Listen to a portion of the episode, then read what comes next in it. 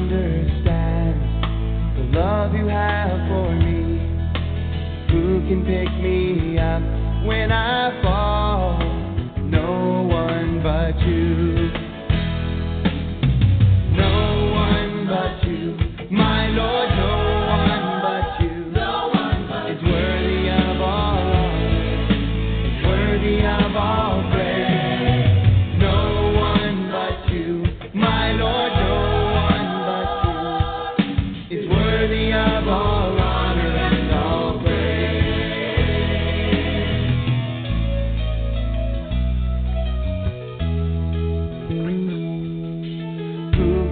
The ways that you have rescued me, and who can count the times that I have turned away? Who can understand the love you have for me? Who can pick me up when I fall? No one but you. No one but you, my Lord.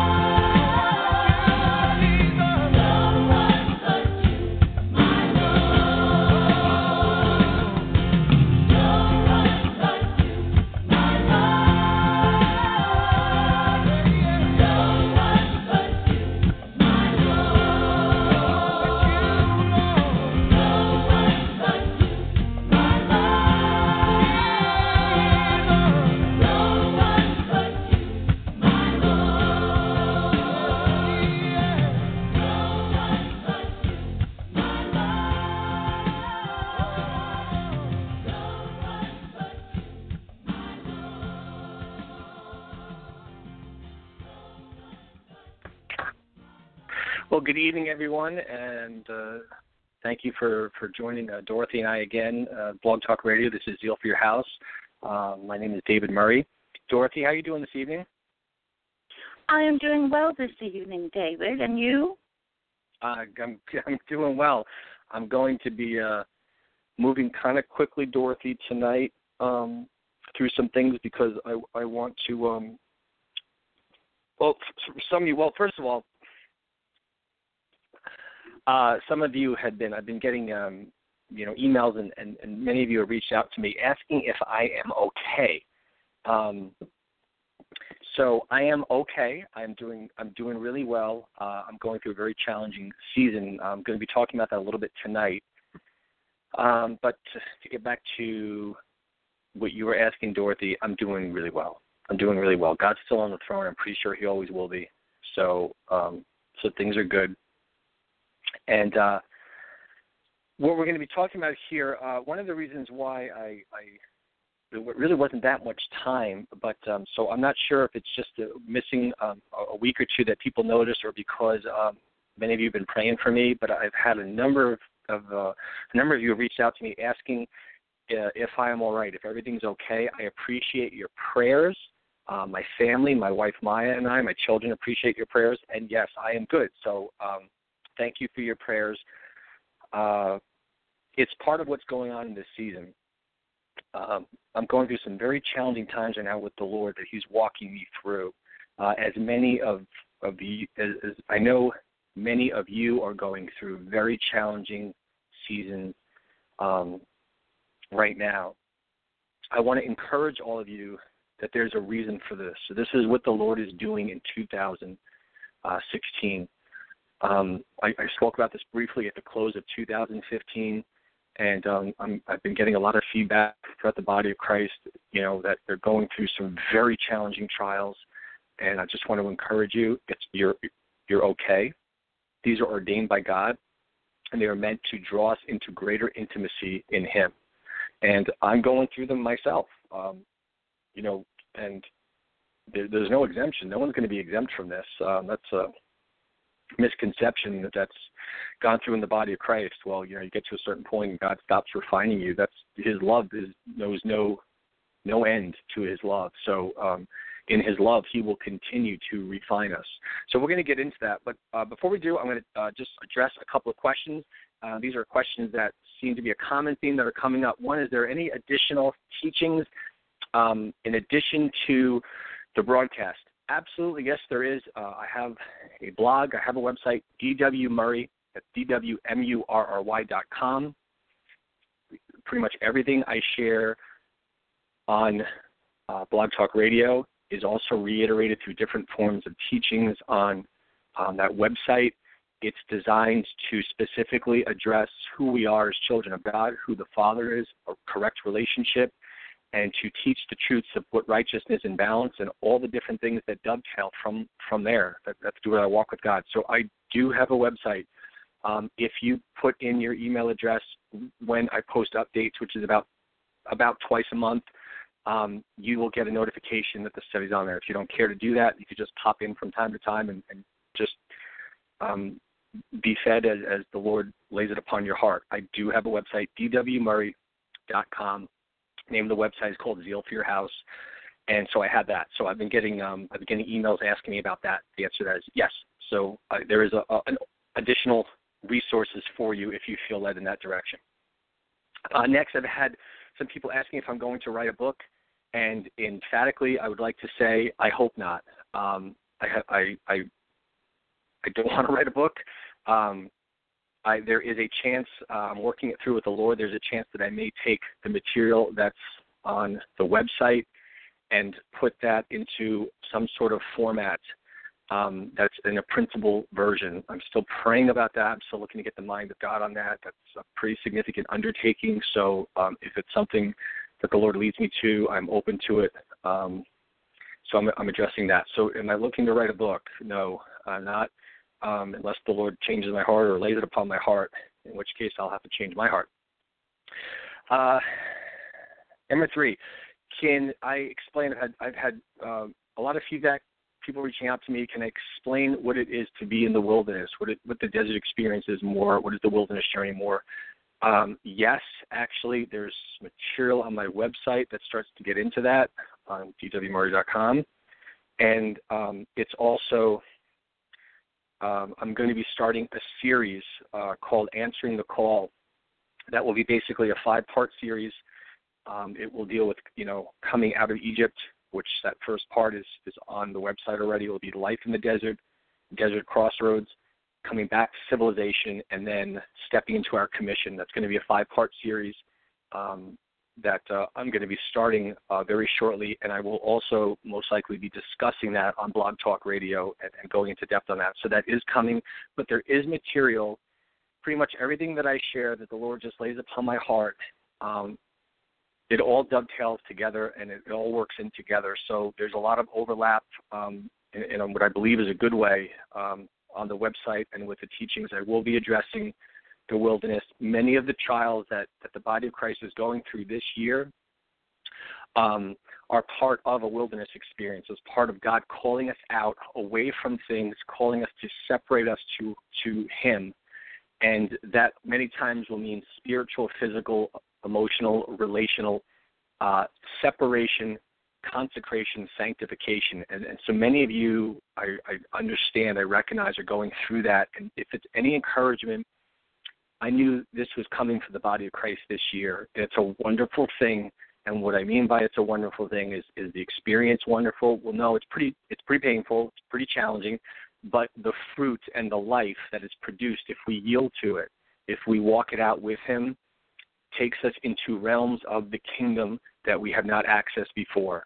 It's not mental realms. They're spiritual realms. They deepen our spiritual walk, the ability to hear his voice, perceive his voice, understand our identity, our rest, our completeness in him. These are some of the purposes of the trials that he's doing this year in the body of Christ. And the call is going out to the bride. Those that are answering that call are taking part of that. So be encouraged by that. We're going to talk about more about that in a minute. Number four, I have had many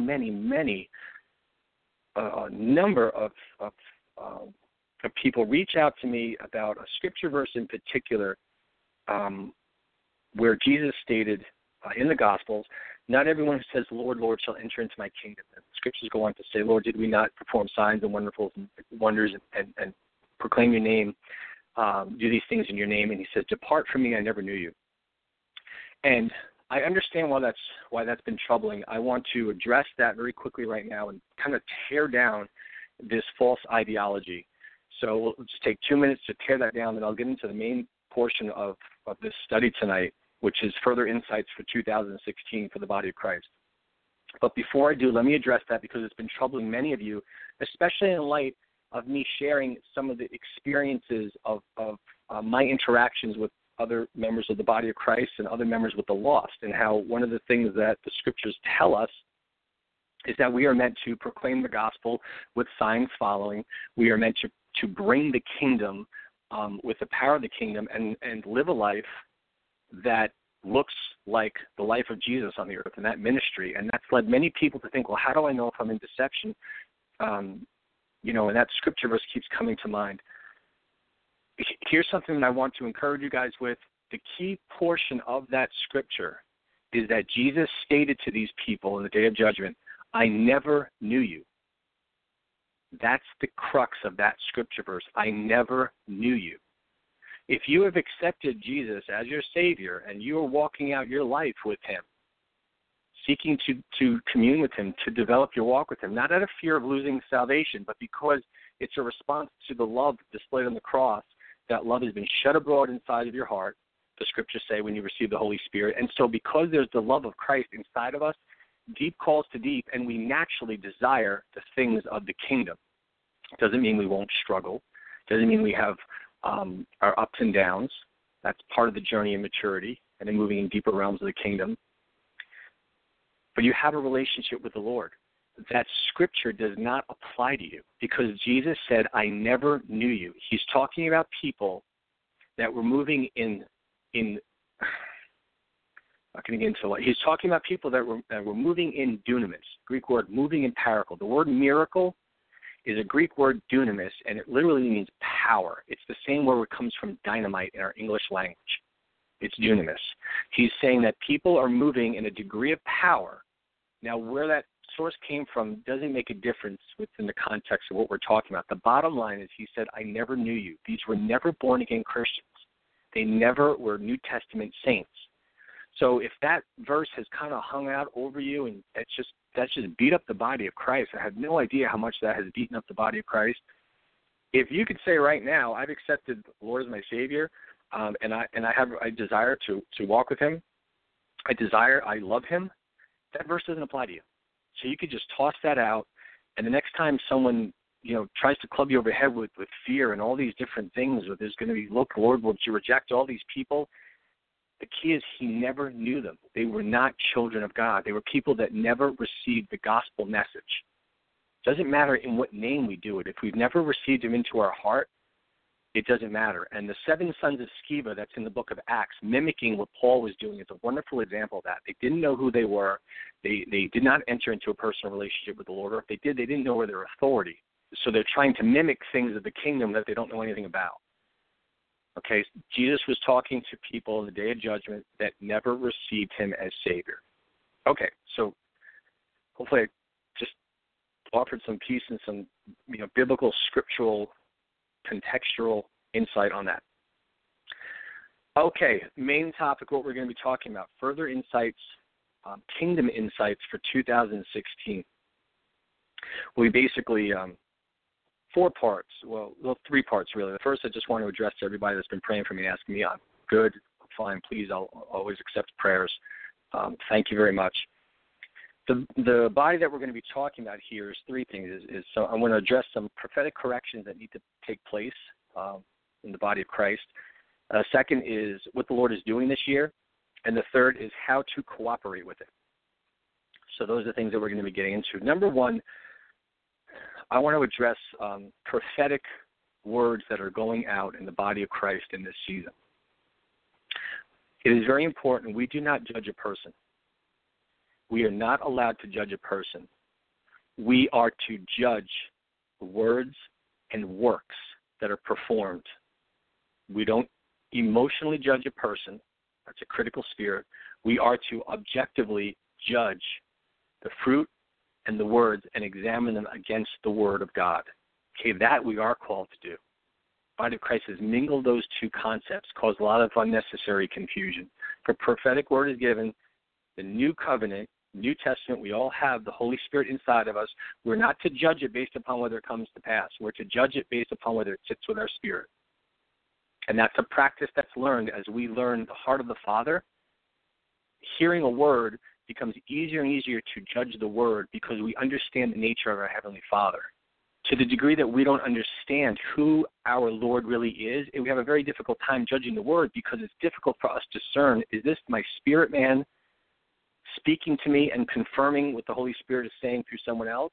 Or is this my soul that's still working or drawing from the carnal-minded man and trying to pass something through my mental fallen understanding? That's why part of the walk in maturity in the New Testament outlines how the elders or the older ones in Christ, and it doesn't mean necessarily physically, but those that have spiritually grown up in righteousness, according to Hebrews 5:12, are in a position to help serve the body, teach, instruct, and disciple them to Christ. So I just want to address that. The Lord, again, impressed upon me at the end of 2015 that we're at right now in 2016 is a year of refinement and purification for the body of Christ. I've been hearing many prophetic words on this nation's future. I'm not going to get into that too much at this point. I laid out a lot of it already in prior broadcasts that are titled under that. But what I do want to say is there's basically two camps, very, very divided prophetic camps, that are speaking words. One of them is judgment, and the second is all grace. Now, here's the thing to understand. In any area, if we do not understand what it means to be the righteousness of Christ, to be holy, blameless, complete, that our self-worth is forever settled, if we don't apply that to our place in the body of Christ, if we try to add worth or value or think we're special because of our function, it leads to all sorts of garbage. And there's a degree of many people, if we don't, to the degree we don't understand our identity, will be to the degree that we're drawn emotionally to things that seem exciting. To share things where people will listen to us or to have spiritual insights. There's things to share because they're coming from the heart of God and because they're coming out of love. Even a tough word, if it's spoken from the heart of the Father, there should be love there because he is love. Or they're coming to feed our worth, to feed our sense, well, if God speaks to me, if God gives me a word, he gives me a dream, he shows me a vision, confirms something to me, that makes me special. That's one aspect of it. The other aspect is, well, if I want to share something and I believe the Lord showed me something, but I don't want to upset the listeners, because if I upset the listeners, they may not regard me as highly. They may not want to hear what I have to say. So let me water it down. Let me tweak it. Let me make it more palatable, more acceptable. Those two extremes coming from the same motive, which is seeking to gain something from man, is what leads to prophetic error. That's the basis behind prophetic error. There are many people truly called to serve, not lead, to serve the body in the prophetic office. They're called to that. But if we do not get our act together and work out of the issues of our heart with our Heavenly Dad, we'll never be qualified to function, to serve the body of Christ in that capacity. Because the Lord can only entrust us with things to the degree that we can hold ourselves accountable to Him to. And even then, there are giftings that all of us have. There are callings. There are things that God commissions us before we're ever born. Those are never taken away. And we can abuse those giftings if we're trying to move by giftings through the carnal-minded man. And the body of Christ is moving in a lot of that, and the prophetic office is at the forefront of that mess. And so I want to address some of the confusion that's going out there. Okay. Here's where the degree of refining comes into play with this function. To the degree we walk in the mind of Christ, that we have our minds renewed and walking, understanding that we're complete in Him, is to the degree that we will serve the body of Christ in purity, in spirit, and in truth. When I say the prophetic camp, what do I really mean by that? What I mean by that is that all of us have access to the throne room. All of us are called to great intimacy in the Lord. All of us are called to have open dialogue with Him. He died to commune with us, to restore relationship. That's what all this is about. It's restored relationship. There are those in the body of Christ. Now, again, we always have to filter everything through the mind of Christ. None of this has anything to do with our worth. We are all fully pleasing in His eyes. We must begin to come to terms with that, to walk in that, or we'll never, ever truly walk communion with the Lord. It'll be very fractured, very lopsided. And the prophetic office, the apostolic office, I mean, all of them, but those two in particular, they're called to serve the body with a great weight of authority and a great weight of servitude. The Eastern culture understands that. An Eastern culture body of Christ, when you talk about the prophetic ministry or the apostolic ministry, they're not leaders, they're servants. They serve the body the most. They carry the burden of the Spirit. They carry the weight of authority. They carry the burden of making right and wrong influential suggestions to the body. In Western culture, everything is about leadership.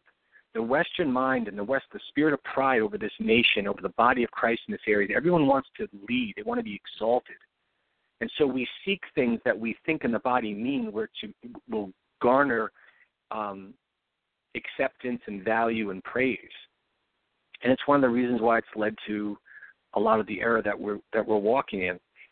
The first camp I want to talk about, the prophetic camp, and here's what's important to understand. There are many of these people that are sharing it that are legitimately called to the prophetic function or the prophetic office. They're prophets.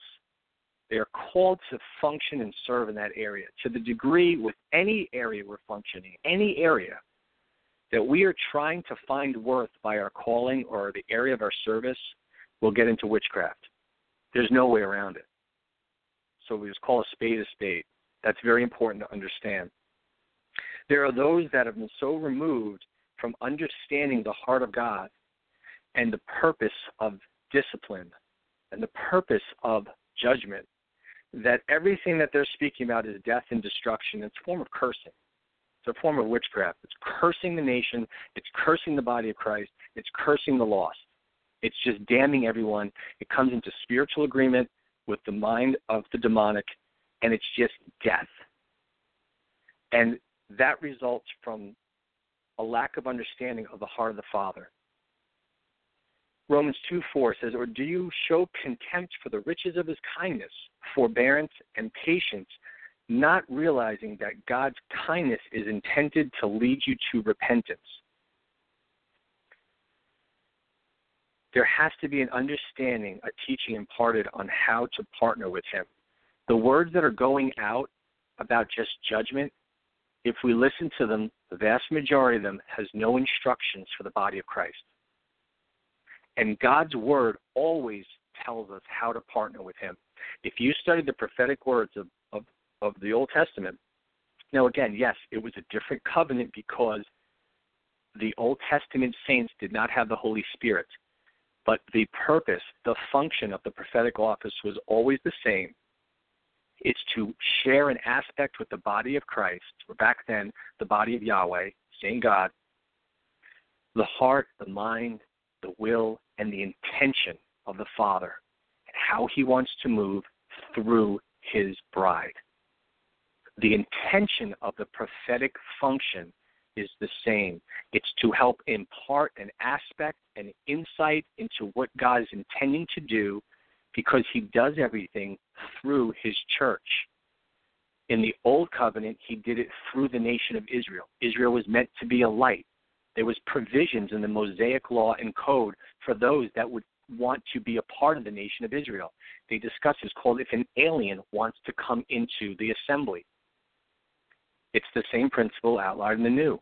We display Christ and give Christ to win the lost. We'll get into that a little bit more.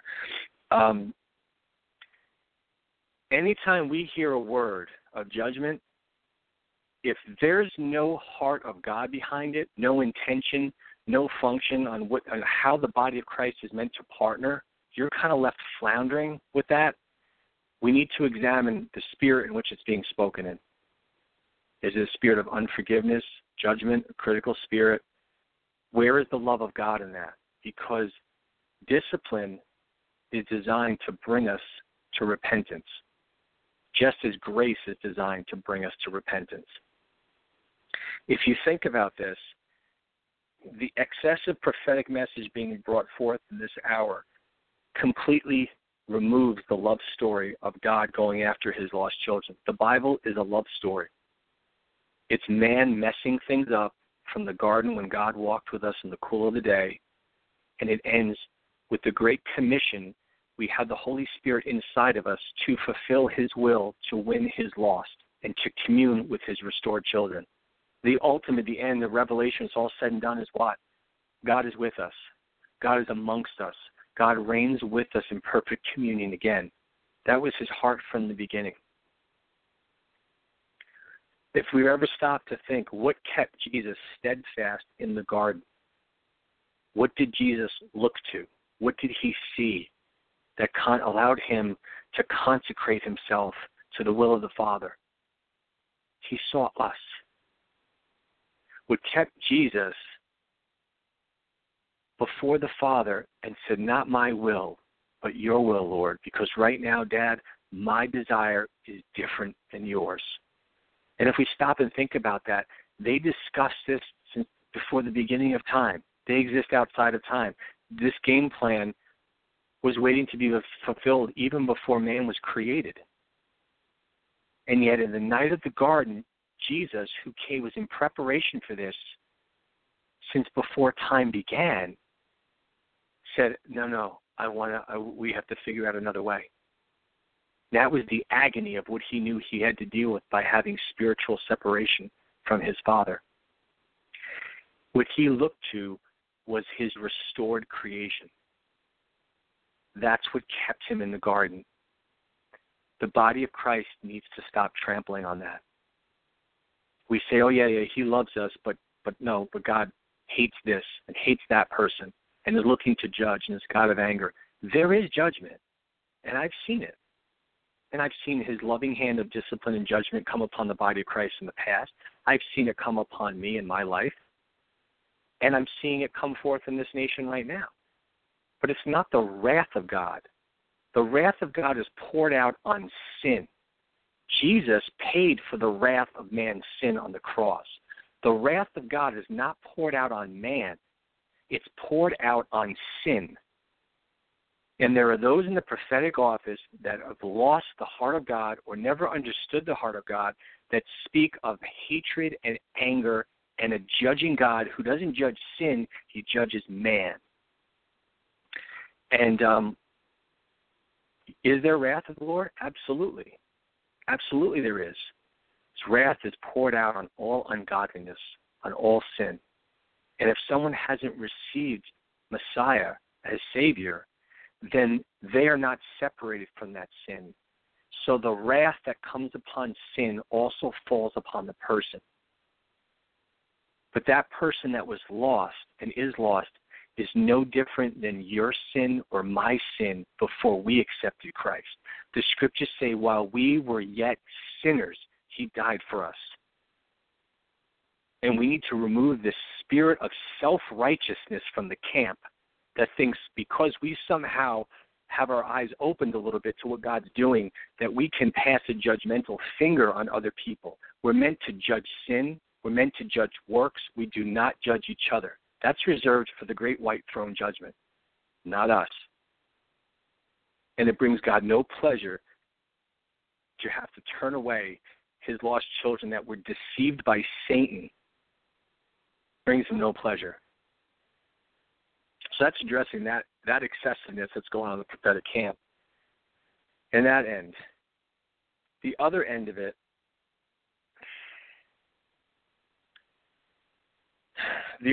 it, is grace, the excessiveness of grace.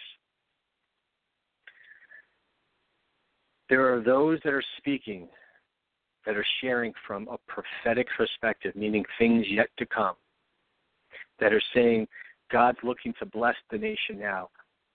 Bless America. Bless the body of Christ. God's going to restore to you tenfold. It's on and on and on and on about all the blessings of God. And now if you look back at some of these very well-known websites or prophetic sites, I'm not judging the people. I am, as an elder in the body of Christ, commanded by the Lord, and he holds me accountable to judge the words. And many of these words are saying the same thing over and over and over again. And here's, the same catch. There is no partnering with the Lord on bringing these things to pass. All it talks about is God's going to bless you abundantly. It's focused on us. And it doesn't give you any direction. Once again, just like the judgment gives the body of Christ no direction, the excessive grace prophetic words give no direction.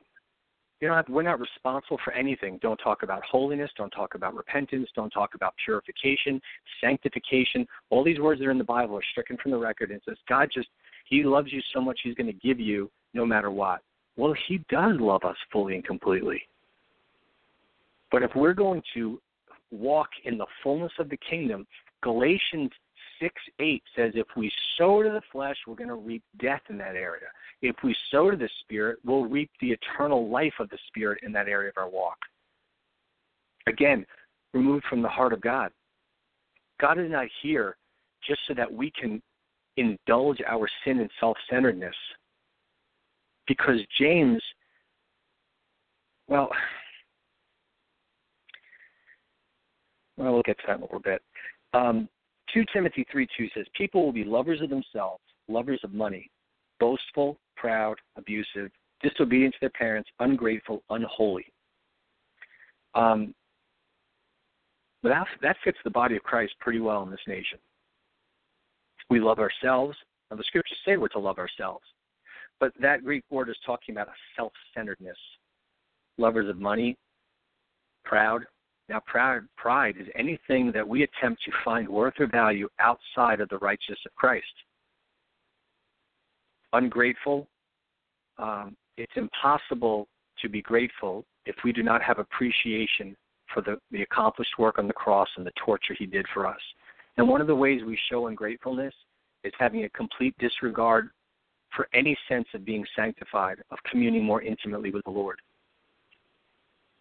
And the last is unholy. By definition, is to be after the nature of God. God is holy. He's pure. Pure light, pure love, nothing defiling. We're called to that because that's how he communes with us. Greater and greater revelation comes through greater and greater holiness. We don't seek to be holy to earn his love. That's the trap. That's the excessiveness. That's the lie of the fallen carnal mind. We seek holiness. We seek to get into the presence of God, to spend time with him, because the scriptures tell us we're transformed into his image from glory to glory, and he desires to spend more and more intimate time with us in more and more intimate ways. We can only fellowship to the degree that we reflect him, not because he rejects us. It's because James 4:7 says that he gives grace to the humble, but he resists the proudful.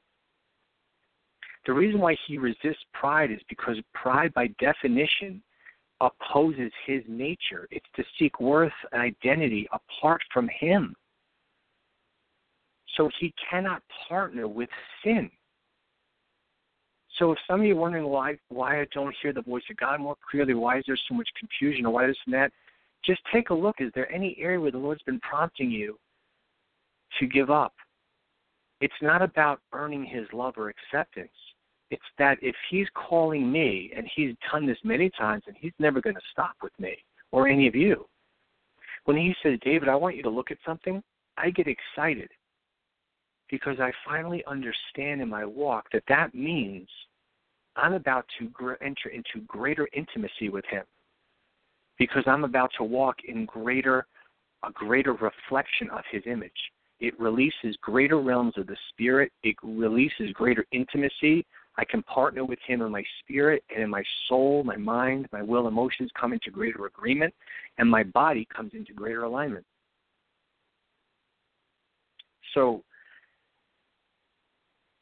those are two excessiveness that in the body of Christ, it's just all grace or it's all judgment. They're both removed from the heart of God. And let me share this. Now, I am not claiming to stand in the prophetic office. I am not saying that at all.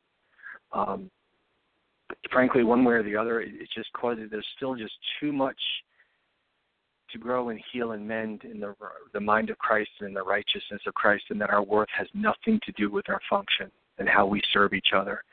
But I'm not saying I'm called the prophetic office at all. I'm someone who's here to serve, to teaching, instruction, encouragement, and you all encourage me. We're all in this together. But one of the things that I consider the Lord has shown me is, yes, is there judgment that this nation is already experiencing? Absolutely. Absolutely. The purpose of it is so that he can release the things that you hear some people saying he wants to bless us with. You cannot have one without the other. You can't have discipline without the vision of what he wants to restore us to. And you can't have just a message of here's what he wants to bless us to without giving the body of Christ the keys of how we partner with him to release the greater realms of the glory in the kingdom. They must go together. So I just wanted to address some of that.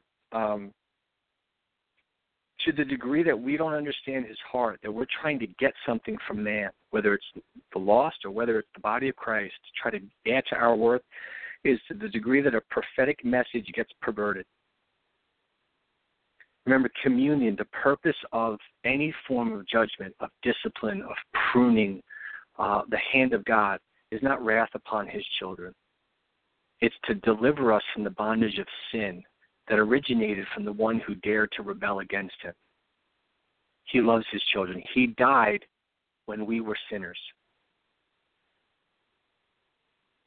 And holiness, I won't get into this too much outside of this, but just to talk about holiness, to just drive home, it's not about works. Holiness is a key to communion. It's one of the doorways to communion. There are a few of them. That's one of them. Another one we talked about last week, last broadcast, was walking in by the Spirit. That's another key or doorway to communion. Another one that we're going to be talking about real soon is the motives of the heart. These are doorways. These are access points. Some people call them gateways. Whatever language, they're points that describe what Jesus says, I stand at the door and knock. Whoever opens the door, we will intimately fellowship. Holiness is a key. It's a doorway in order to help us access greater intimacy with the Lord. It's not about him getting us to love us more. Can't be done. We're the righteousness of Christ. So I just wanted to address some of that. The purpose of everything that's going on is for us to be restored to right relationship with him. It allows us to fulfill the Great Commission to go get his lost children, just as one point in time we were one of those lost. I thank God that the body of Christ is not in the condition that it was when I was 7 years old, and I needed to hear the gospel of truth. Because the commission and even a heart for the lost is just being stripped and just sucked away. This spirit of Python, Leviathan, just robbing the body of Christ here from any even care for us. It's all just about ourselves. So this gets on to my next point. We dealt with, I made some prophetic corrections. You just dealt with a little bit of error, a lot of error that you're hearing in the body of Christ. The next point is the Lord is refining his church. What is the Lord doing in 2016, to reiterate? I know we're only in the first quarter of this year, but I just wanted to, when I was spending time with the Lord, I just, this is what's on my heart to share, to encourage you all and to just give checkpoints that the body of Christ, those of you that are answering the call, that are going through difficult times, there's nothing wrong with you. You know, God's not angry with you. It's refinement. He refines his church. He purifies his bride through trials. Hebrews 12:11 says, no discipline seems pleasant at the time, but painful. Later on, however, it produces a harvest of righteousness and peace for those who have been trained by it. So I want to encourage you, allow yourself to be trained. Allow yourself to commune and ask the Lord, why am I struggling? What is it that makes this a trial? Something is only a trial because it disrupts us from the mind and the peace of Christ. So if something is able to dislodge us from being in perfect peace and the Sabbath rest, that is the very thing he wants to remove from us, because that releases greater intimacy in his realm, in his kingdom, and with his heart. That's the purpose of trials. It's a season, it's a year of refinement. It's going to be a year of stripping away, a year of correction, a year of loving pruning, loving discipline. It's not wrath, it's his love that causes pruning. It's love. Because to the degree that we're pruned is the degree that we enter into greater intimacy, dialogue, communion with the realm of the spirit. We are not meant to live in this world soul-driven, theology-driven, where everything is just about what we see in these five physical senses, in this physical realm, and God is a concept that we feel sometimes in our heart. That is not the abundant life. We are meant to walk in realms of glory with him, representing the kingdom in power, in love, in holiness to the lost. Proverbs 3:11, my son, despise not the chastening of the Lord, neither be weary of his correction. Galatians 6:9, let us not be weary in doing good, for we will reap in due season if we do not give up. He is calling his sons and daughters in 2016 to himself. He's calling us into greater union and intimacy in his spirit and in the realm of the spirit. Here's how we cooperate with this. We recognize the refining. Hosea 4:6 says that my people perish because of lack of understanding. If we don't perceive what he's doing, it's very hard for us to be trained in righteousness. We have to understand what's going on, then we can agree with it. And Malachi 3:3 says that he will place us in the refiner's fire. It's not Satan.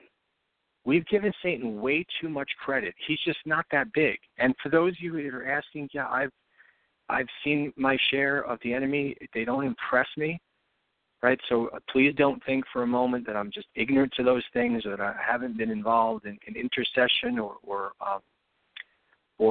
you know, had to stare at some of those ugly demonic faces. I have. They don't impress me. They're under our feet. The Word of God says, and God's not a liar. And, you know, someone said it once, and I really love it, and I'll continue to repeat it. I don't go looking behind every corner and every shadow for a demon, for the enemy. But if he gets in my crosshairs, I pull the trigger. And that needs to be our attitude. We're not afraid of him. We don't look for him behind every corner. We keep our eyes steadfast on Christ. The Scriptures don't say to meditate on the enemy. Nowhere does it say that. It says don't be ignorant, right? And through our teachings and our understandings and our growth, we're not ignorant. We understand that he's a roaming lion, but he's got no teeth unless we give him a place to bite. That's it. The Scriptures say whatever is pure, lovely, holy, and of good report, or it's noble, right? Those are personifications of the Lord Jesus Christ. We're to keep our eyes fixed on him, the author and the finisher of our faith, the Scriptures say. So we keep our eyes on Christ. And if the enemy is stupid enough to get in our crosshairs, pull the trigger. So let's recap again. We talked about some prophetic distortions of what God is legitimately doing in this season. Does he want to bless us? Yes. The direction to receive the blessings of God, we have to come into alignment with his heart and his nature. And that means repenting of self-centeredness, repenting of any areas of sin, repenting of any areas he initiates, he shows us. Now, if something's in the Word, I don't need to pray about it. Right? If I'm in adultery, I'm not. But hypothetically, if someone is in adultery, I don't need to say, well, I'll wait till the Holy Spirit convicts me on it. He already has. It's in the Word. The Word convicts. There's a living Word, there's a spoken Word. So we don't have to pray about anything the Word implicitly tells us is sin. But if we keep our eyes on the Lord, we spend our time with him in our prayer closet. Your prayer closet is your lifeline, brothers and sisters. The written Word keeps us grounded. It trains us in the mind of God. It trains us in his nature, and he will speak to us through the Word. But our lifeline, the living manna, is our communion. We must commune with him. That's how we're fed spirit to spirit, in addition to reading the Word. Your prayer life is your lifeline. Please never forget that.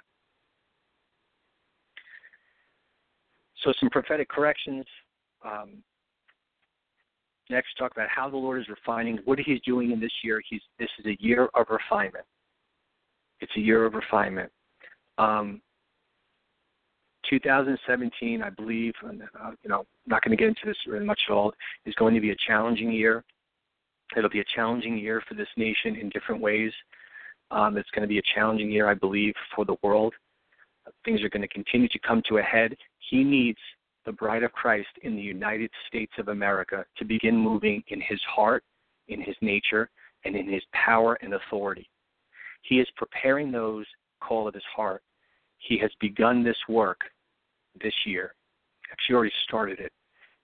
2016 is a year of sanctification, of hiding away, of preparation. We are called to be light in the darkest times. 2017 is going to be a challenging time. For those of you looking to run up your credit cards because he's coming back in 2017, I would not advise it. There's more work that needs to be done in the body of Christ, and I know there's, people out there that are thinking his return is going to be in 2017. He has not spoken to me on that. Let me word it that way. I have not heard that 2017 ends everything. We are meant in 2017 to be a greater light than we've ever been before in this nation, and it's going to continue to intensify. He is looking for a bride that will move in power and authority, in boldness and in love to win the lost. Getting exciting times coming. I'm excited for it. How we cooperate with what he's doing this year. Recognize the refining. We do this by three basic ways. We take an inventory of our life. we take an inventory in our life. What are things going on that he is prompting me to look at? The second, how does whatever is getting kicked up this year, this season, right now in your life, what does it cause you to feel? How are you feeling? What feelings are coming up? And that leads to number three, what thoughts, what beliefs are coming up as a result? Feelings always trace back to a belief. So we take an inventory. What's going on in my life? Next, how do those things make me feel? What is my natural response? Not my conditioned response. My conditioned response is religion. My conditioned response goes along the lines of this. I can't believe this happened to me. I know I should be really angry. I'm really upset, but I'm just going to choose to keep my mouth closed and walk in love, or I'm going to keep my mouth closed and you know, et cetera, whatever. What we truly feel traces back to what our beliefs are that the trial is kicking up. That's what he wants. He wants the root that is not grounded in him. He wants you to allow him to take his hand and rip it up from the root. And he replaces it with his kingdom thinking, kingdom heart, his kingdom peace. And those things lead to kingdom authority and kingdom power. Right? So that's how we cooperate it with what God is doing this year in 2016. Stay steadfast, body of Christ. Stay steadfast. Don't grow weary in doing good. There is a harvest of righteousness that you will reap. Continue to allow him to sow his kingdom in your heart. We need to agree with his word and just don't grow weary. Here are some scriptures that I talked about. You can look up Amos 3:3. Psalms 3, 5, and 6. In all our ways, we need to acknowledge him. Acknowledge what he's doing. Acknowledge him above all things, that it's love and it's his goodness. Everything he's doing is out of goodness. He hasn't passed over you. You are the center of his affection. You are the apple of his eye. You are his beloved. And you were meant to walk in realms of glory with him. Don't despair or grow weary. Galatians 6:9 and Proverbs 3:11. I always like to give at least two or three scriptures for everything we talk about. So that's about what I have for this evening. Dorothy, if I guess I'll leave it open for a minute. I would like to welcome if anyone has questions. I've gotten so much feedback about trials and questions and. That's confusing. I hope this addressed that. But if anyone has any questions or like to comment, I'd like to open up, Dorothy, the phones. We'll give a few minutes if anyone wants to call in and just share or anything, whether it's on topic or off topic. I just want to give a platform, a forum for some of the body of Christ to share if they feel led.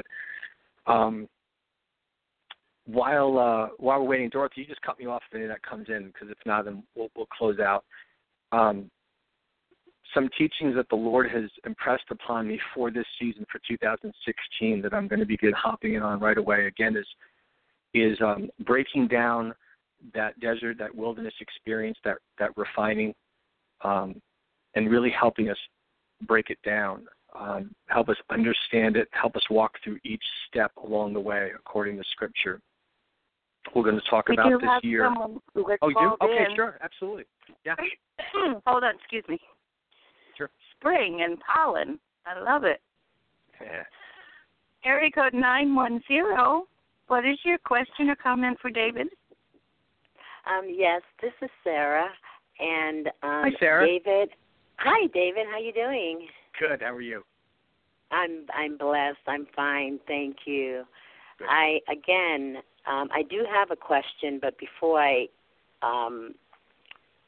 before I ask the question, I do want to say that, I agree totally that there's just been way too much, a flood of things, information that has been coming across the Internet that has the propensity to stir up fear. And I've been spending a lot of time just talking to the Lord. And the Lord just, you know, He told me this not just recently, some time ago. Stay away from that stuff. He told me that is not where you get fed. I'm the one who feeds you, and I feed you through my word, through the washing of the water of the word. And that's what I've been doing. And so the thing that we fill our ears with, the thing that we spend our time doing is the thing that ends up feeding us. And that was what the Lord let me know. And so he says, you know what? It's my word. It's my word. And that is where I have been able to gain a lot of deliverance over fear and trepidation, because rather than listening to the words of man, I've been spending my time with the Father. And he has been so gracious, you know, to the point where, you know, it may almost sound oversimplistic, but because of some of the issues, me contending, you know, as I had mentioned, I think in our last conversation with the word, he's repeatedly just told me, I love you. I love you. Like, and I would almost apologize. Lord, I'm sorry for I keep going back there. But I keep sleuthing back into that stupid mindset. And he just so calmly says, I love you. There's no condemnation. There's no judgment of him like, here she goes again. He's just so sweet, you know. And the more it happens, the more it becomes, as you said, galvanized in my spirit. Guess what? I'm loved. I am loved. And I just talk to him the way I would talk to anyone. And one of the things that one of the phrases that kind of came out through prayer was, no more fig leaves. And I said, no more fig leaves? Like, really? What is that? And he said, what got Adam and Eve in trouble in the garden? They tried to cover their sin. I said, oh, my goodness, you're right. It's in the Word. It's in the Word. Yeah. And the Lord spoke to me, and the Holy Spirit spoke to me and said, no more fig leaves. Come to me with whatever ails you. So instead of acting like, I want to be a big girl, and I got to do it this way, I said, Lord, I'm afraid. Can you just help me with this right now? Or Lord, I don't know what to do in this situation. Can you help me? You know, just speak to me. Give me ears to hear you. Give me, you know, a sensitivity in terms of my discernment. But in order for me to hear him, I have to sit quietly with him. Yes. And just love on him and let him love on me. And then when I open up the word, I see things that just jump out, and I'm like, oh, my goodness, that's the answer. And it's so simple. And there's no anger in it. That's right. Like, he's not mad. Yeah. I'm like, oh, my God, it's been in the word all the time. And there's no anger in it.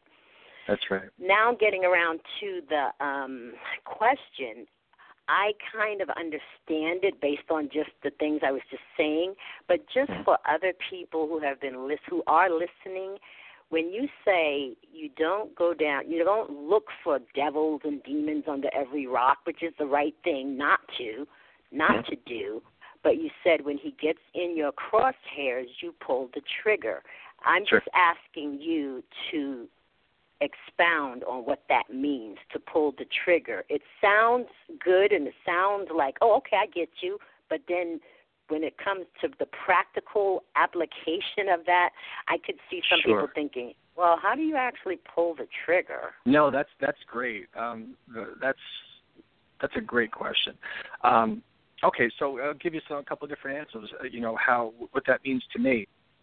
In last week in work, I was at the store and I was heading back into my office, and as I passed by a gentleman, a customer, I was in one of those moods, depending upon what disposition I'm in, I could really have a burden for people.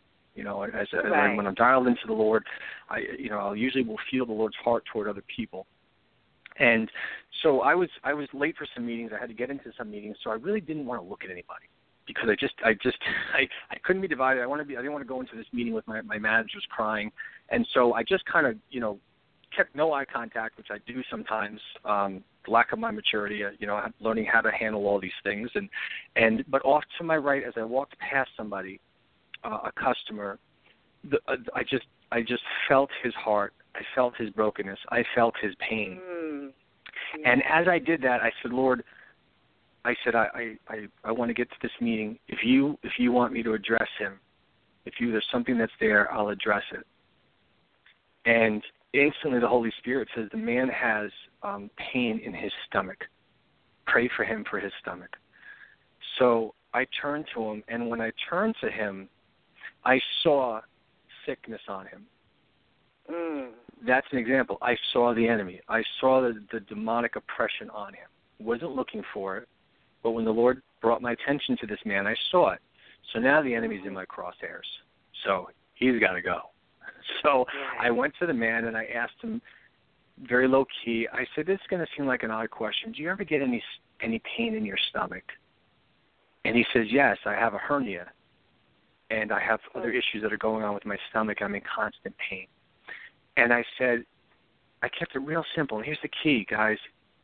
Just keep it simple, and we don't have to be weird. I just said, would you be offended if I prayed for you? And he said, no, absolutely. Anything that would help, I would love it. I'm in constant pain. So I very quietly spoke. I addressed that spirit of sickness under my breath. The man did not near me to hear that. Demons heard me. What I did say so that he could hear it is, Heavenly Father, I thank you that you love this man, and in the name of Jesus, I thank you for healing him. I thank you for your power being released. Be healed in Jesus' name. And that's all the man heard. And I looked up, I turned at him, and when I looked, his countenance was different. I mean, his spiritual countenance was different, and I saw that oppression was no longer there. Wow. So I looked and I said, listen, if you get a chance to come back sometime, I'd really be encouraged to tell me how you're feeling, in the next couple weeks. He says, well, I don't feel anything right now, but I'll come back if it comes back, or I'll let you know where I'm at. I said, that's great. I got to get on to a meeting. It's nice to meet you. My name's David Murray, blah, blah, blah, the general manager of the store, and I went on my way. So that's an example of how I address something when it comes up. I don't go looking for it. If I'm in my prayer closet praying for somebody, if I'm interceding for somebody, someone's on my heart, the Lord will many times place someone on my heart. I'll start praying for them, and then sometimes the Lord will give me information. Here's what this person is dealing with. Here's how they're being oppressed. Here's a lie the enemy is whispering to them to try to get them to receive this lie, receive this sickness, receive this spiritual assignment of death, whatever that is, right? Right. And so I say, Lord gave me the information. The enemy's now in my crosshairs. I wasn't looking for him, but he's exposed, and I address it, and I blast it. Christians should never be on the defensive. We should never feel we're on the defensive. If any demonic assignment is stupid enough to come at me, my position, and again, it's not because I'm anything special. I'll hear sometimes, David, when you say that, you sound prideful. And my response is, that's because you don't understand pride and humility. My worth does not come from my authority to take dominion over the enemy. My worth comes from the fact that I have become the righteousness of Christ, as all of you are. So I take tremendous joy in destroying the works of the enemy. I am more grateful that my name is written in the Lamb's Book of Life. Amen. So when I pray for somebody and the Lord shows me something, I just take care of it. I just address it. And so that's what I mean by that. So thank you for that. I wouldn't have thought to clarify that. And that's a great point. That's a great point. Well, actually, out of that has grown another question. Sure.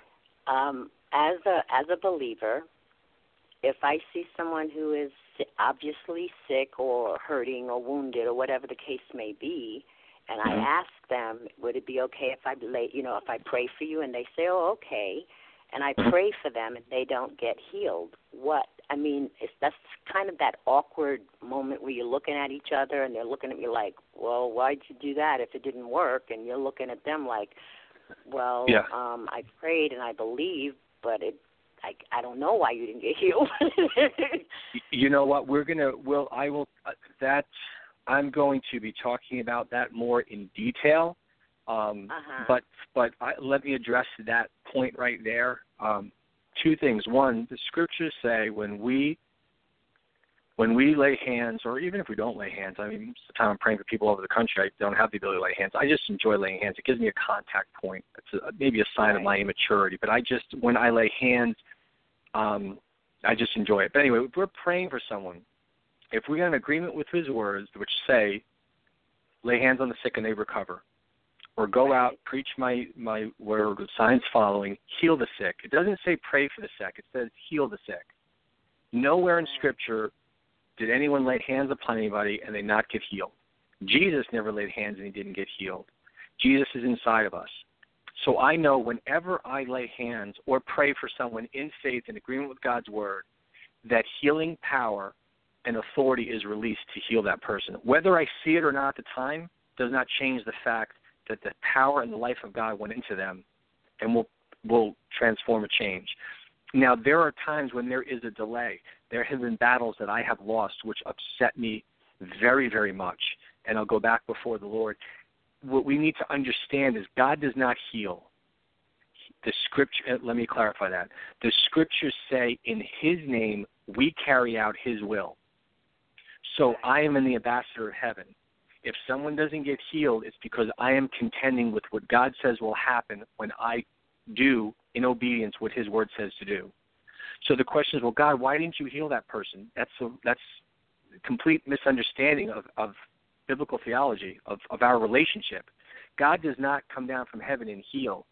He moves through the body of Christ, and He moves through those that will covenant with Him and agree that when we pray for the sick, healing is released. And again, I'm not there yet, and my standard is Jesus. And so I will never be satisfied until I see me functioning the way Jesus as a man functioned under the leading of the Holy Spirit. So what I do in the meantime in my process, just to avoid even the carnal mind and even the realm of that, is I just ask someone if they'd be offended if I pray for them. And then I just say, I'd like to pray for you. I don't say you're going to get healed. There's just no point. Why, if I'm working through the process of something, there's no point. It's of no benefit. It doesn't need to be said. What I will just say is, would you be offended if I pray for someone? And when I pray, I'm believing and I know. And 9 out of 10 times, and God does this a lot of times for my benefit, I will feel the healing go through me into that person. Amen. And I'll feel it. The more that I commune with the Lord, the more that I'm just aware of His presence flowing through me. But again, I'm not where I want to be. Where I want to be is every single person healed the moment that I lay hands upon them. I have people that I love dearly that I am praying for, that I'm standing with them. I won't call them out because I don't want to embarrass anyone and put them in the spot, but I'm actively agreeing and agreeing with God's word that I pray for this person, healing has been released into their body, and I go back before the Lord and say, Lord, show me any areas I'm contending in with your word. Am I contending in my belief system? Am I allowing the carnal mind to influence who I am as someone who has the mind of Christ? And so that's kind of a little bit of the short, long answer of that. But what I would say, Sarah, is just ask someone if they could pray for them and just pray for them. Right. Just pray for them. The Lord, not long ago, really convicted me that I was despising the way He was working, because for many, many years when I would pray for someone, the spirit of peace would come up. But because I wanted God to manifest differently, I was despising what was passing through my prayer. Right. And because I wanted something else to happen. I wanted to do other things, and the Lord had to deal with me. He said, David, when you lay hands, it's not a thing that gets released. It's my kingdom that gets released. In the kingdom is life, is health, is peace, is fullness of joy, is His goodness. Any areas where I'm shutting down to that, I'm not allowing him to flow through me, because, again, he resists the proud. He gives grace to those that are in alignment with him. So that's going to probably send out a slew of questions, and that's okay. I will be talking more about that in times to come, more talking, understanding of the laying on of hands and just the dominion that we have as children of God. Okay, but can I ask one more question? Sure. Okay. Then why do people die at all? you know, why do people die of sickness if every time you laid hands on them, they get healed? Then why does anybody die at all? To answer the question, there's great questions. One is, we're not meant to die from sickness. If you look at the lives of the patriarchs and those that were in covenant of God, none of them died of sickness unless they died unrepentant in the end of their life. And many of the kings died that way. Those that were in covenant knew it was their time to go. Our body must die, because we have to raise with an incorruptible body. Sin resides in the body, in the physical temple. So that eventually unwinds like a clock. The patriarchs said they knew their time was coming. They called their family together. They laid their feet up on the bed, and they went to heaven. That is the way believers are meant to die. When our purpose is fulfilled, we know that it's time, and we give up the Holy Spirit. We release our spirit in accordance to God, and he takes us. Amen. What happens is because you have the scriptures say Satan comes to steal, kill, and destroy. To the degree the body of Christ is not walking in the authority God commissioned us, gave us, he said we are ambassadors, we are royal priests, we are a holy nation, we are meant to reflect your will on earth as it is in heaven. If to the degree the body of Christ doesn't know that, hasn't been taught that, is contending through the carnal mind, through fear, through rejection, fear of the what ifs, we compromise our ability to cooperate with the Spirit of God in us. Right. And this has been a never-ending journey for me over many, many, many years of moving in that, and times are moving much more quickly. You know, when I was younger, 15, 20 years ago, it was, you know, very difficult. The faith movement was the beginning of that, and there was just so much that still wasn't taught, but it was the beginning of it, right, that we heal by faith.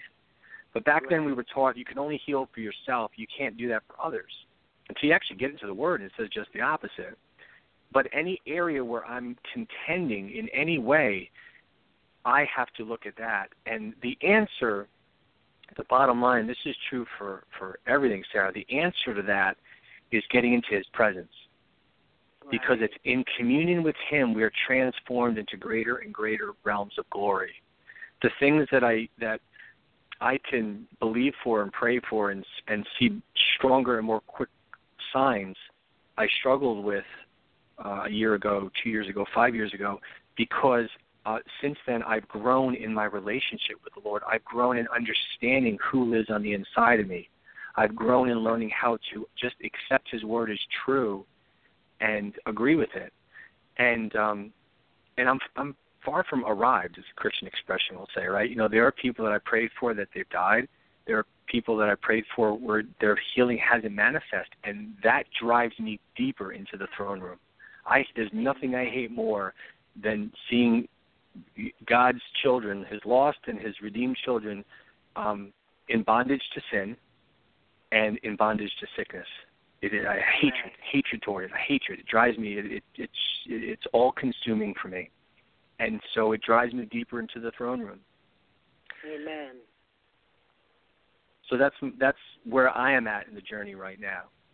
And, you know, those are the things as I've seen them in the Word. There will be many who disagree with me, and praise God, that's okay. But as I continue to get stronger and stronger results by spending time with him and allowing the Lord to move through me, I'm enjoying it. So I don't mind if someone disagrees, but my heart's desire is to continue to set as many people free as I can.